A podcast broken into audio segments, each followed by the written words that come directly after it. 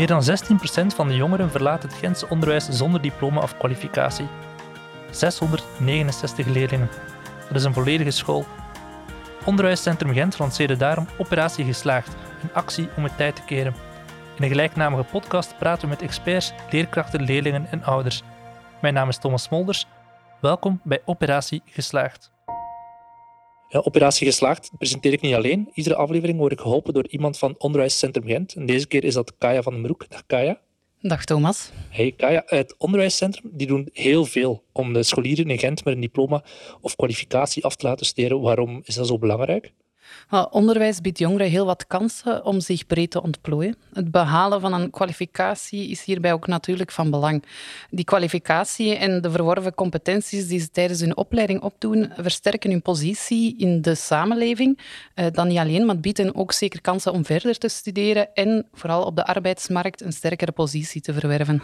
Ja, en jullie doen dat gelukkig niet alleen. Jullie hebben heel veel partnerorganisaties of mensen zoals uh, Leen de Wert. Leen, jij werkt bij het steunpunt Recht en Leerplicht. Wat doen jullie precies? Ja, dat is eigenlijk een organisatie over de CLB's heen, over de netten heen, waar eigenlijk eh, CLB-medewerkers een team vormen om eigenlijk voornamelijk trajectbegeleiding te doen met leerlingen die een risico hebben op schooluitval. Vaak zijn dat maar risicofactoren van heel weinig naar school komen, een moeilijke thuissituatie, um, tuchtprocedures, regelmatige schoolwissels. En proberen wij eigenlijk over de netten heen een continuïteit aan te bieden om zo aan de slag te gaan met de leerling en de school en de ouder om toch meer schoolkansen te hebben op school en diploma uiteindelijk te behalen. Ja, want we gaan tijdens de aflevering een aantal getuigenissen horen van twee jongeren, niet onder hun echte naam, dat moet er wel even bij zeggen. Jullie komen, als je die verhalen van hen hoort, in de picture wanneer dat eigenlijk echt al redelijk ver gaat. Dat zijn studenten die meerdere keren van een bepaalde school zijn geschorst. Hoe pak je dat dan aan op zo'n moment?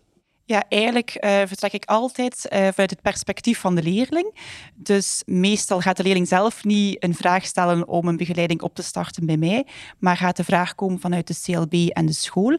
En dan ga ik eigenlijk in gesprek met de leerling, ook al heeft de school, de ouder, uh, ook soms andere partners, zoals een consulent van de jeugdrechtbank, bepaalde verwachtingen waaraan de leerling moet voldoen. Dan ga ik dat toch eventjes lossen en kijken naar het perspectief van de leerling, wat die leerling naartoe wil, wat hij wenst, hoe die toekomst eruit ziet. En op basis van wat zij aangeven, ga ik eigenlijk samen met hen kijken wat kunnen we realiseren, wat heb je daarvoor nodig en wie heb je daarvoor nodig en hoe gaan we dat aanpakken. Ja, ik weet nog goed, van toen ik 16 was, wist ik totaal niet, of denk heel veel leeftijdsgenoten wisten, niet waar ze naartoe wilden in de toekomst. Hoe pak jij dat dan met hun aan?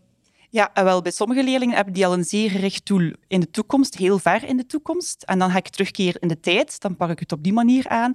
Voor sommigen is inderdaad ook die toekomst nog veel te vaag en te abstract en weten ze eigenlijk nog niet wat wil ik met mijn leven aanvangen. En dan ga ik die toekomst wat meer enger bekijken in de zin van wat wil je op het einde van het schooljaar? Waar wil je dan staan?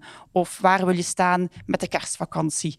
En op die manier komen dan eigenlijk um, gesprekken aan bod. Soms gaat het ook helemaal over ik wil een profvoetballer worden. Mhm. En of wat die droom of die perspectief realistisch is of niet, dat doet er niet toe. Dan werk je die toekomstlijn uit van ik wil een profvoetballer worden. Dan ga je in gesprek, wat moet een profvoetballer doen? Uh, wat is er belangrijk? En dan komen daar heel vaak ook attitudes naar voren, die eigenlijk ook gelinkt kunnen worden met de schoolse context. En dan kun je die attitudes eigenlijk toepassen om dat schoolstraject ook te stimuleren en te motiveren, zodat het ook daar goed blijft gaan. Dus voor mij is elk perspectief, los van de school, een perspectief om mee aan de slag te gaan. Ja, dus in eerste instantie bied je inderdaad een perspectief van hier gaan we in de toekomst naar werken. En dan, wat doe je dan? Wat de leerling wil.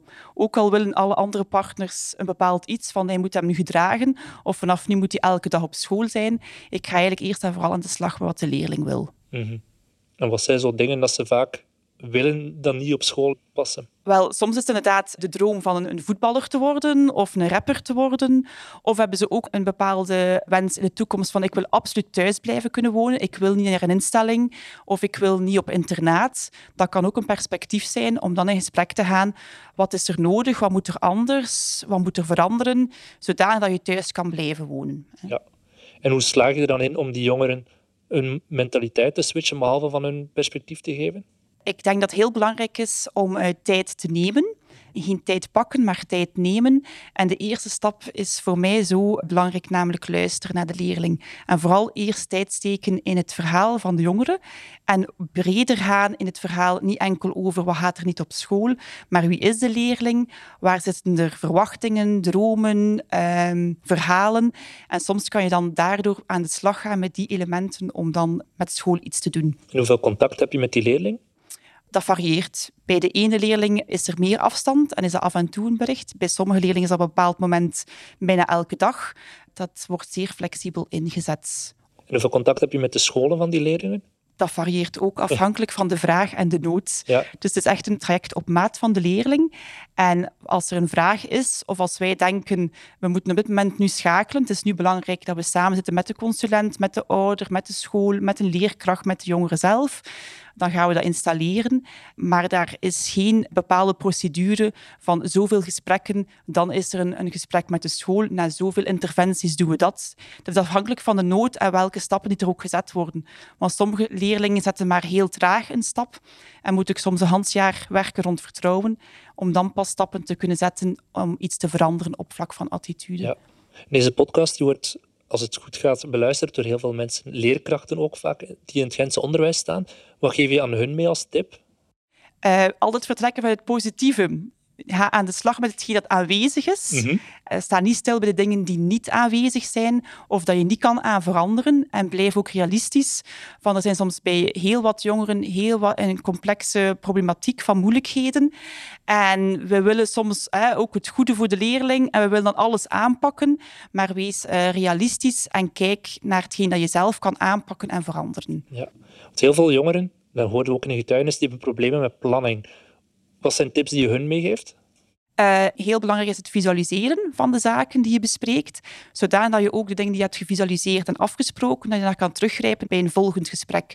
Want wat gebeurt er heel vaak? Er zijn heel veel gesprekken met leerlingen, heel vaak over hetzelfde onderwerp, maar er is geen lijn in die gesprekken. Dus dan is het wel, ja, maar we hebben het er vorige keer over gehad, maar het is wel belangrijk van, oké, we gaan een keer het blad erbij pakken, een visueel schema of een lijn, of met kleuren, of met kaartjes. Ik pak bijvoorbeeld vaak een foto van het gesprek van de vorige keer, als we met kaartjes hebben gewerkt en met kleuren. En dan gaan we eigenlijk op basis van die foto het volgende gesprek evalueren van is er nu iets anders? Kijk je nog op dezelfde manier naar? Is er iets veranderd? Is er iets hetzelfde gebleven? Wat mag hetzelfde blijven? Wat moet er anders? Limja, Ja, herinner je nog de allereerste keer dat je Leen ontmoette? ja. Hoe verliep dat? Ja, dat verliep wel vlot, maar ik was er niet klaar voor om Leen te ontmoeten, want ik wou het niet. Ik wou er niet aan beginnen. Waarom niet? Omdat ik wist dat dat zoiets dat elke dag moet u daar aan vasthouden. Je moet daar elke dag zijn. Ik wou er niet aan beginnen, maar uiteindelijk ik ben blij dat ik eraan ben begonnen, want dat heeft mij wel veel geholpen. Ja, op welk vlak heeft Leen jou kunnen helpen? Van alles. Ook privéleven heeft Leen mij geholpen en ook schoolleven heeft Leen mij geholpen. Ja, wat is er nu veranderd? Uh, dat ik meer op school ben, dat ik meer volwassener ben dan begin en dat ik uh, nu mij focus op mijn diploma en mijn laatste jaar. En heb je zo'n voorbeeld van wat Arleen dat gedaan heeft? Blijven praten met mij, blijven motiveren, plannen maken, met school praten, mij bellen. En dat heeft wel geholpen. Mij pushen en zo, en dat heeft mij wel een beetje geholpen. Ja. Leen, hoe heb jij de eerste ontmoeting ervaren met Lemja? Wel een beetje hetzelfde als haar eigenlijk. Hè. Ik zag in haar houding in haar lichaamshouding dat ze het niet echt zag zitten. Ze wist wel dat er moeilijkheden waren op dat moment en dat er dingen helemaal niet goed gingen op school. Maar dan heeft ze dan toch gezegd, oké, ik ga het proberen.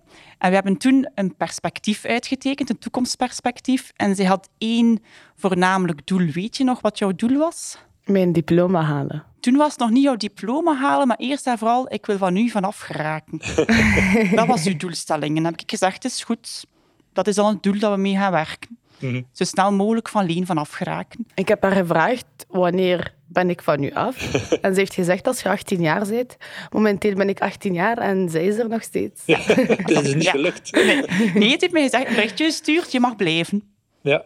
Oh, dus dan denk ik dat het opzet geslaagd is. En waarom mag Leen blijven? Omdat ze mij nog steeds helpt. En ook al ben ik 18 jaar, heb ik nog steeds die motivatie nodig. En iemand die mij motiveert om nog steeds naar school te gaan. Mm. En welke richting studeer je? Logistiek assistent. Cool. En wat wil je daar dan later en verder ook mee gaan? Uh, later ben ik eigenlijk van plan om zelfstandig te zijn. En als dat mij niet lukt, uh, in een ziekenhuis werken bij cool. de bejaarden. Ja, heel mooie job. Mm. Leen, hoe, hoe help jij? Op, op welke vlakken help je behalve het perspectief tonen? Ja, eigenlijk kijk ik een beetje van wat zijn de noden, wat zijn de vragen. Hè? Zowel van de leerling uit, van de school uit en ook van anderen uit die bepaalde vragen of verwachtingen hebben naar haar toe. En dan kijken op welke manier en op welk moment kunnen we het snelste schakelen en heeft ze nodig. En ik denk dat de bereikbaarheid, zowel ook soms na de schooluren of als het echt een heel moeilijk moment is tijdens de schooluren, dat het eventjes niet gaat, dat ze wel naar mij kan sms'en om een cooldown te krijgen. Hè? Zoals is dit jaar ook één keer geweest, hè, dat het even te veel Ja. was met die mondmaskers. En wat had je dan gestuurd naar mij? Ik zie het niet meer zitten en ik ga stoppen met school. Ja, dat was haar berichtje. En ik dacht, hola, gebeld naar de school, wat hebben we dan gedaan? We hebben samen gezeten. We hebben het probleem eigenlijk een klein beetje opgelost. Ja. En nu, met de tijd, word je die mondmasker wel gewoon zeker. En ik denk dat dat verschil is, maar helemaal misschien in het begin. In het begin zou ze misschien ook kwaad geweest zijn of het afgetrapt hebben op school, maar mij niks hebben laten weten en gewoon zo redeneren van, weet wel, pff, ik stop ermee. En nu heeft ze eigenlijk wel toch een stap gezet van, ja, ik ga het aan iemand laten weten die misschien iets voor mij kan doen en betekenen. Hè. Cool. En merk je op school tegenover leerkrachten dat je er een betere band mee hebt? Of dat je er anders kijkt naar hoe je naar school gaat? Ik heb altijd al een goede band met de leerkrachten, want ik ben zo de leerling die zo de leerkracht een beetje uitdaagt en zo. en ik heb niet veel discussies met de leerkracht, maar soms in de klas kan er wel zo'n discussie vallen en zo wil ik mijn laatste woord en de leerkracht ook. En dan zet ze mij uit de klas en stuur ik naar mevrouw Leen een bericht. Ja. En dan neemt ze contact op mijn school. Ja. En dan zitten we samen en dan lossen we dat op. Gebeurde dat nu Ja. minder dan vroeger? Veel minder Ja, dan vroeger. absoluut. Veel minder. En je, bent, je zegt nu, ik ga meer naar school. Je gaat gewoon nu naar school. In het begin was het heel weinig. Dan was het af en toe, maar meer en meer. En nu mag je eigenlijk zelf zeggen dat je gaat naar school. Ik ga naar school. Ja, top. Heel erg eh, bedankt voor je getuigenis. Blijven naar school gaan al sinds. En eh, heel veel succes ook met dat diploma, dat komt er absoluut. Dank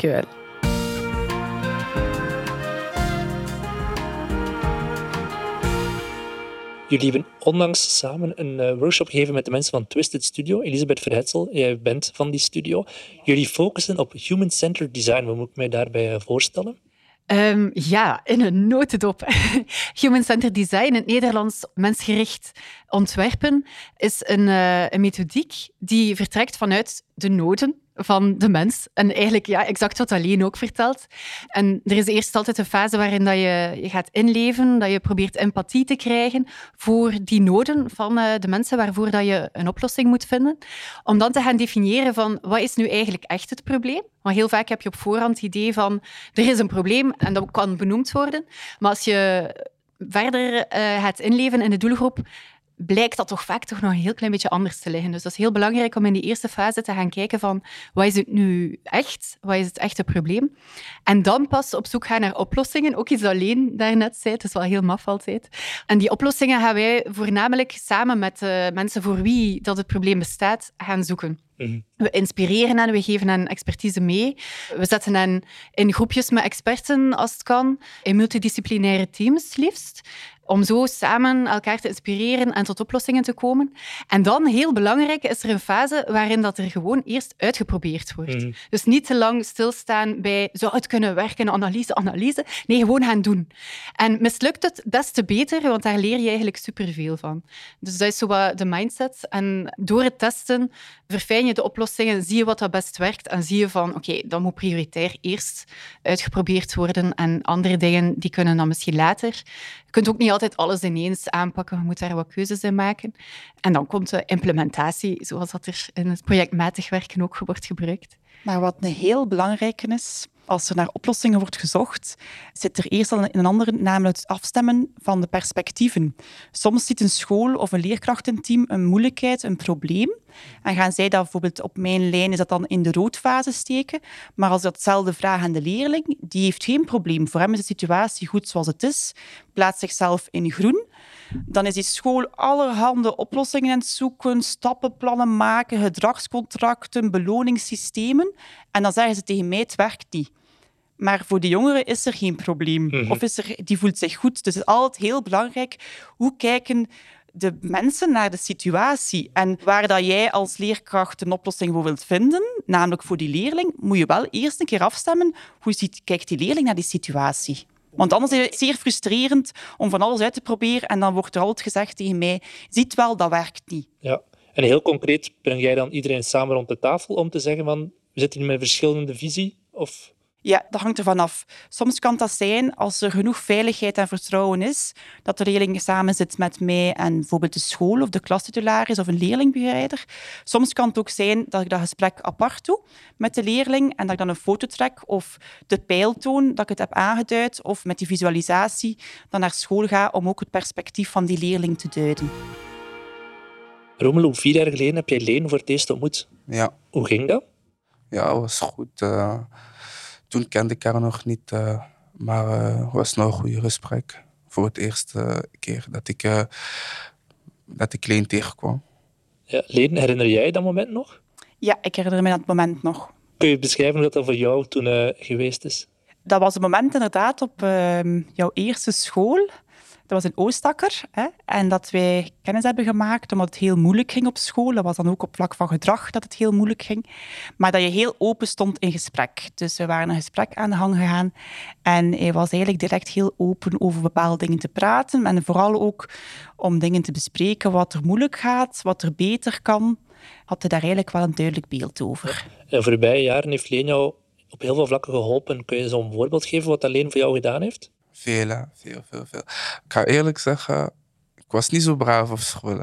En uh, ja, ik had veel problemen. En uh, toen kwam ik alleen tegen en ze moest gesprek hebben met mij. En uh, voorbij jaar heeft het me wel veel geholpen. Want, want normaal gezien was ik van plan om te stoppen met school. En door haar ben ik toch blijven verder doen. En ja, ze heeft me wel met veel dingen geholpen. Wat doet ze dan zoal? Helpen met inplannen, ik vergeet meestal mijn eigen taken te maken, snapte? Maar ze blijft mij herinneren, ze blijft me sturen. Ze zegt van, nee, je moet je taken maken, ja, op tijd zijn op school. Dit, dat, proberen deze problemen te vermijden en zo. Dus ze heeft me met zoveel dingen uh, geholpen dat ik uh, een paar dingen zelf niet kan zeggen. Ja, en ga je nu graag naar school? Nu graag, ja. Nu ga ik graag naar school. Welke richting doe je? Ik ga in februari beginnen, opnieuw beginnen en dan ga ik ICT-administratie doen. Heel cool, ja, absoluut. En spijbel je nog veel? Nee, ik spijbel niet. Nee. Maar sowieso school met secundair onderwijs en zo wil ik afmaken. Ja, en praat je daar met andere klasgenoten ook over? Um, niet echt, maar soms, het is te zien. Maar niet echt, ik praat er niet zoveel over. Ja. Leen, heb jij nog andere tips die je vaak meegeeft? Ja, wat merkte ik vooral uh, bij hem? Bij een tegenslag dat hij direct het niet meer zag zitten of het opgeeft. op zijn laatste school was hij zo goed bezig. Hè? Je was op tijd, je maakte je taken, je opdrachten. En dan door één ruzie ja, kreeg hij niet meer de kans om op die school te blijven. En eigenlijk had hij die ruzie zelf opgelost samen met dat meisje. Was ook een zeer goed herstel, maar toch kreeg hij daar niet de kans. En dat was voor hem een heel zware domper. Want eigenlijk was hij, daar had hij maar pakt op die school. Hij was op tijd, soms wat te laat, maar hij ging naar school en hij werkte goed mee in de klas. Hij had perspectief om te slagen en dan door één um, incident niet de kans gekregen om te tonen dat hij maar kan herpakken. En dat was heel moeilijk voor hem. Um, Hoe heb je dat gedaan? Dus ik moest weg van die school, want ik had echt goede punten de eerste uh, vijf maanden of zo. Mijn rapporten waren goed. Um, daarna gebeurde er een incident, ja, ruzie even. Maar ik heb het opgelost met die persoon meteen. Maar um, ik kreeg de kans niet meer om op die school te gaan. Dus ik moest dan overschakelen naar een andere school. Maar toen was corona, dus was overschakelen met een andere school wat moeilijk. Mm. Dus ben ik lang, lang thuis gebleven. En uh, toen dacht ik van te stoppen. En hoe heb je de draad dan terug opgepikt? Ik weet niet, opeens ik kreeg een telefoontje binnen van. Ze zegt van, uh, hoe gaat het op school? Eerst, ik was nog niet aan het liegen. Ik was niet aan het zeggen van, ja, het gaat goed, het gaat goed. Maar die van binnen, ik wist, ik ga niet naar school, snapt u? En dan daarna, ze zei, ik voel toe dat er iets is. Dat ik heb gewoon de waarheid verteld. En uh, ze heeft me geholpen, ik ben overschakeld naar andere school. En zo was Alleen zo is het verder gegaan. -hmm. En op die andere school klikt het wel goed? Allee, het klikte goed, maar ik ben mijn examen vergeten te maken. En daarna wou ik het gewoon opgeven, want ik moest blijven zitten met de, toch de goede punten die ik had. Want bij die school, ik heb niet gestudeerd, ik moest gewoon examens maken, want ze Mhm. vonden mijn taak goed. Maar die examen was pas na twee maanden en ik was exact de datum vergeten. Toen was ik bij mijn neef. Mhm. Ik was dat helemaal vergeten. En toen kregen we geen kans meer om examens te maken. Of ik moest het in de vakantie maken, maar dat was te veel taken, echt te veel. Zij wisten zelf dat ik dat niet kon eh, maken. Dus ze zeiden tegen mij om te blijven zitten, maar ik wou niet meer blijven zitten, dan wou ik stoppen met school. Maar ik denk dat wel, moest hij daar een duwtje gekregen hebben van de leerkracht of zo, dat hij wel tot die taken was gekomen. Ja, maar gelukkig heb je nu Leen om eh, die duwtjes te geven en om je te helpen plannen. Hè? Ja, dat is wel. Want toen ik die problemen eh, had, ik ga eerlijk zijn, ik verstopte wel een paar dingen Leen. Ik zei dat niet allemaal, daarom kon ze me niet helpen. Snap je? Ja, dus het belangrijkste is inderdaad open zijn en zeker tegen iemand als Leen die jou wil, eh, wil helpen. Ja, is waar, is waar. Perfect. Merci voor eh, je verhaal, Romelu. Merci ook, Leen, voor de hulp en veel succes. Dankjewel.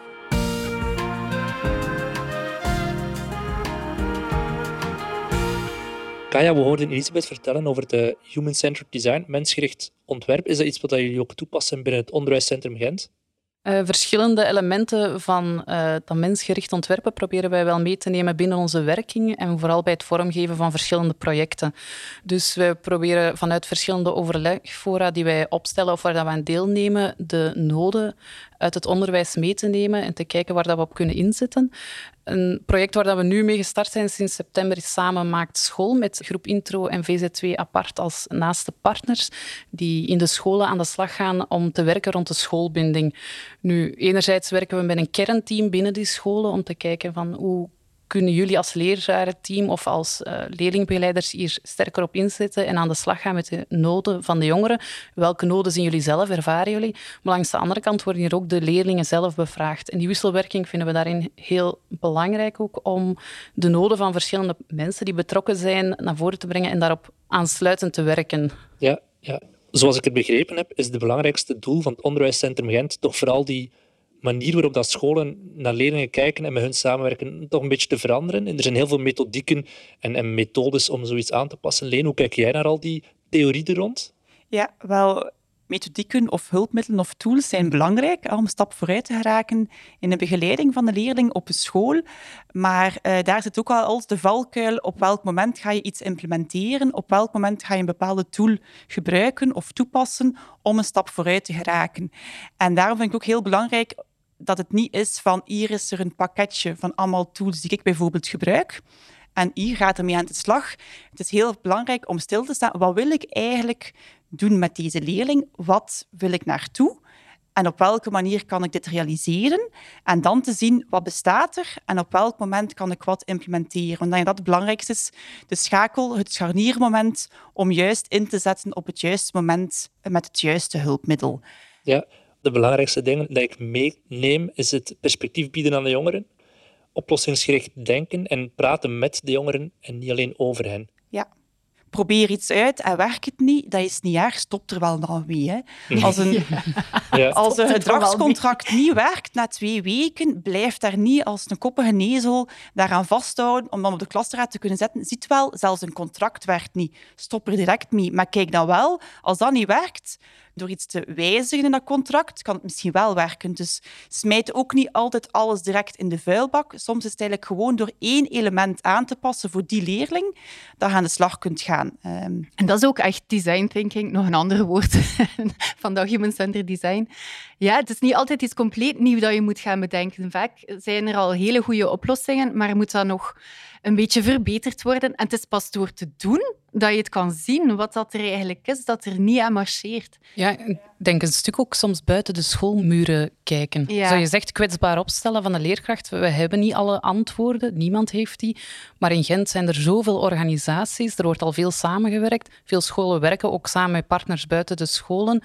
En dat we daar ook gewoon moeten blijven op durven inzetten. En dat leerkrachten dan ook, of schoolteams moeten durven, allee, of kunnen, dat schoolteams kunnen zeggen van we weten het niet, welke partner kan ons hierin ondersteunen en daar samen mee in een traject in te stappen. Ja, en, en ja, zelfs woorden als traject en zo, dat lijkt mij misschien wel intimiderend voor sommige mensen. Het gaat effectief gewoon over telefoon oppakken en een keer bellen naar Leen als je kunt. Of een keer Mhm. bellen naar een jeugdwerker die ook met die jonge gast eh, die in uw klas zich niet goed voelt of wat dan ook. Eh, en, en daar een keer mee babbelen van hoe schat jij het in en, en kan ik iets leren van u gewoon. En- ja, ik heb verschillende aanpakken. Eén simpele tool die op verschillende manieren wordt gebruikt, dat ik elke keer dat bekijk van oké, ik heb het zo gebruikt voor die leerling. Als ik dit wegneem of dat eraan toevoeg, kan ik dat gebruiken voor die leerling. En dat bespaart u tijd, is efficiënt en moet niet altijd op zoek gaan naar wat kan er hier voor die leerlingen. Kijk gewoon wat je aanwezig in uw aanbod op dat moment dat je al hebt van kwaliteiten en pas daarin aan en dan kun je al een, een eind weg geraken. Oké, merci. Ik wil je heel erg bedanken voor het gesprek. Leen, de twee jongeren die getuigden, die hadden ook nog iets heel moois over jou te zeggen. Oké. Romelu, Leen, die zit nu al eh, vier jaar achter jouw veren. Dat is lang, hè? Heel lang, heel lang. Ik mag echt eerlijk zijn. Ik heb dat nog nooit meegemaakt. Ik heb dat nog nooit meegemaakt dat iemand me echt vier jaar lang... Soms, ik vergeet het zelfs. Ik had zelf geen zin. Maar toch, ze bleef me sturen. Ze bleef me bellen. Ze zegt van, je moet dat doen. Ze bleef me echt pushen. Echt pushen. Die... Allee, ik weet niet. Snap je? Ik heb dat vier woorden. Dat was echt... Ze heeft me zoveel geholpen. Want ik had echt geen zin meer. Ik was stoppen met school. Eh, zij bleef me pushen, maar op een goede manier. Snapt u? Zij doet dat zo, ik weet niet hoe dat ze dat aanpakt, maar ze doet dat goed. Dus dan je weet van, toch die vrouw die je helpen. Dus als iemand je wil helpen, moet je ook hulp aanvaarden, snap je? Ja. En op een gegeven moment moet dat u ook kunnen veranderen. Dus mijn plan was eigenlijk om te stoppen met school, om te gaan werken. Maar ze bleef mij bellen enzovoort. We hadden veel afspraken. En dat heeft mijn gedachten ook eh, veranderd om toch verder te doen met school. Daar ben Ze ik heeft ook u de motivatie gegeven. Ja, motivatie geven. Dankjewel. Als we er geraken, is dat dan dankzij Leen. zeker dankbaar, zeker. Ja, en dankzij jullie ook, want je zegt het daar juist heel mooi. Hè? Ik bied hulp aan, maar jullie aanvaarden ook hulp. En als dat er Ja. niet is, is het Ja. ook moeilijk om een stap vooruit te geraken. Ja, want ik ben sowieso zo'n persoon, ik weet niet of dat jullie dat zien aan mij, maar ik ben persoon, ik aanvaard nooit hulp. Hè. Ik aanvaard echt weinig hulp. En Ik waarom ben heb je zo- het bij Leen wel gedaan dan? Ik weet niet. Echt, toen had ik echt hulp nodig. Ik zei van, kijk, ik ga het toch kans geven. Want er, waren nog veel andere mensen die me probeerden te helpen.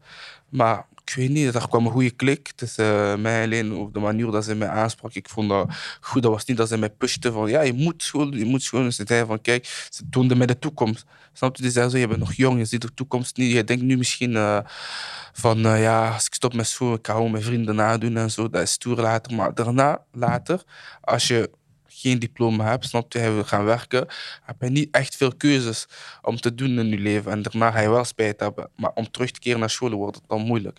Snap je, toonde mij zulke dingen en ik sprak daarover met mijn ouders. En mijn ouders begonnen daar ook eh, een goede begeleidster te, te vinden. Ze hebben daar ook uit, thuis uitgenodigd enzovoort. En zo is de klik eh, goed gegaan. En eh, zo zijn we vier jaar bezig. En kijk waar hij nu staat. En ik denk dat dat een heel belangrijke is. Hè? Je zegt dat juist, hè? het is niet van moeten, maar het is van willen. Hè? Ja, is van willen. Want moeten bij mij, ik ben zo iemand als hij mij ding, ik doe dat niet. Ja. Is dat bij jou ook zo? Ja, bij mij eigenlijk wat die jongen zegt, is eigenlijk ook een beetje mijn verhaal. Soms, eh, als ik zo vroeger, hè, van het begin, zo tweede middelbaar ongeveer, als Leen belt van kunnen we afspreken of zo, ik had er helemaal geen zin in, want ik dacht, ze pakt hier mijn vrijheid af. En ik had afgesproken met vrienden en ze wil met ons afspreken en praten. Ik heb er helemaal geen zin in. Maar uiteindelijk op den deur, ja, stuurt jij haar zelf voor hulp. En als ik met mijn moeder ga praten over mijn schoolsituatie en zo, zegt ze ja, enigste optie dat hij Leen belt. Heel de familie kent haar, ze helpt heel de familie ook. Dus bij elke probleem zeggen ze, bel Leen, stuur Leen en ze gaat u wel verder helpen. Top. Dat is mooi om te horen, hè, Leen? Ja, inderdaad, dat is heel mooi. Ik vind gewoon als hij leerling wil helpen, moet hij ook gewoon weten hoe hij leerling Ja. moet helpen. Snap je? Het is niet van eh, eh, hem dwingen of als je ziet die leerling heeft geen zin en hem laten, want het is altijd zo met jongeren. We zijn, iedereen is een keer jonger geweest. hè. Mhm. Snap je? U weet hoe dat we zijn. Nooit de jongeren gaan nooit van de eerste keer luisteren naar u. Dat is altijd, dat pakt tijd. Snap je? Dat pakt echt tijd. Je moet weten hoe hij met leerlingen moet omgaan. En op een gegeven moment je wel zien, de leerling gaat zelf open en meer open worden met u. En zo gaat de klik komen. En ga zien dat de leerling daar sowieso gaat raken. Ja, inderdaad, tijd nemen en luisteren. Dat is de eerste stap. Tijd nemen en luisteren naar de, de leerling. Dat is waar. Perfect, merci. Ja, ik denk dat jullie met jullie verhaal heel veel mensen geïnspireerd hebben eh, om Ik nog meer het. tijd te nemen en nog meer die, toekomstperspectieven te tonen. Merci om, eh, om jullie getuigenis te brengen. Alsjeblieft. Ja. Gedaan.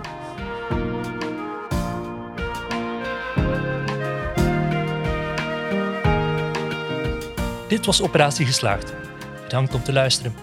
Neem zeker de tijd om ook de andere afleveringen te ontdekken. Op de website van Onderwijscentrum Gent vind je meer informatie over de podcast en Operatie Geslaagd. Vond je dit gesprek interessant? Deel het dan gerust met iemand die het volgens jou ook moet beluisteren.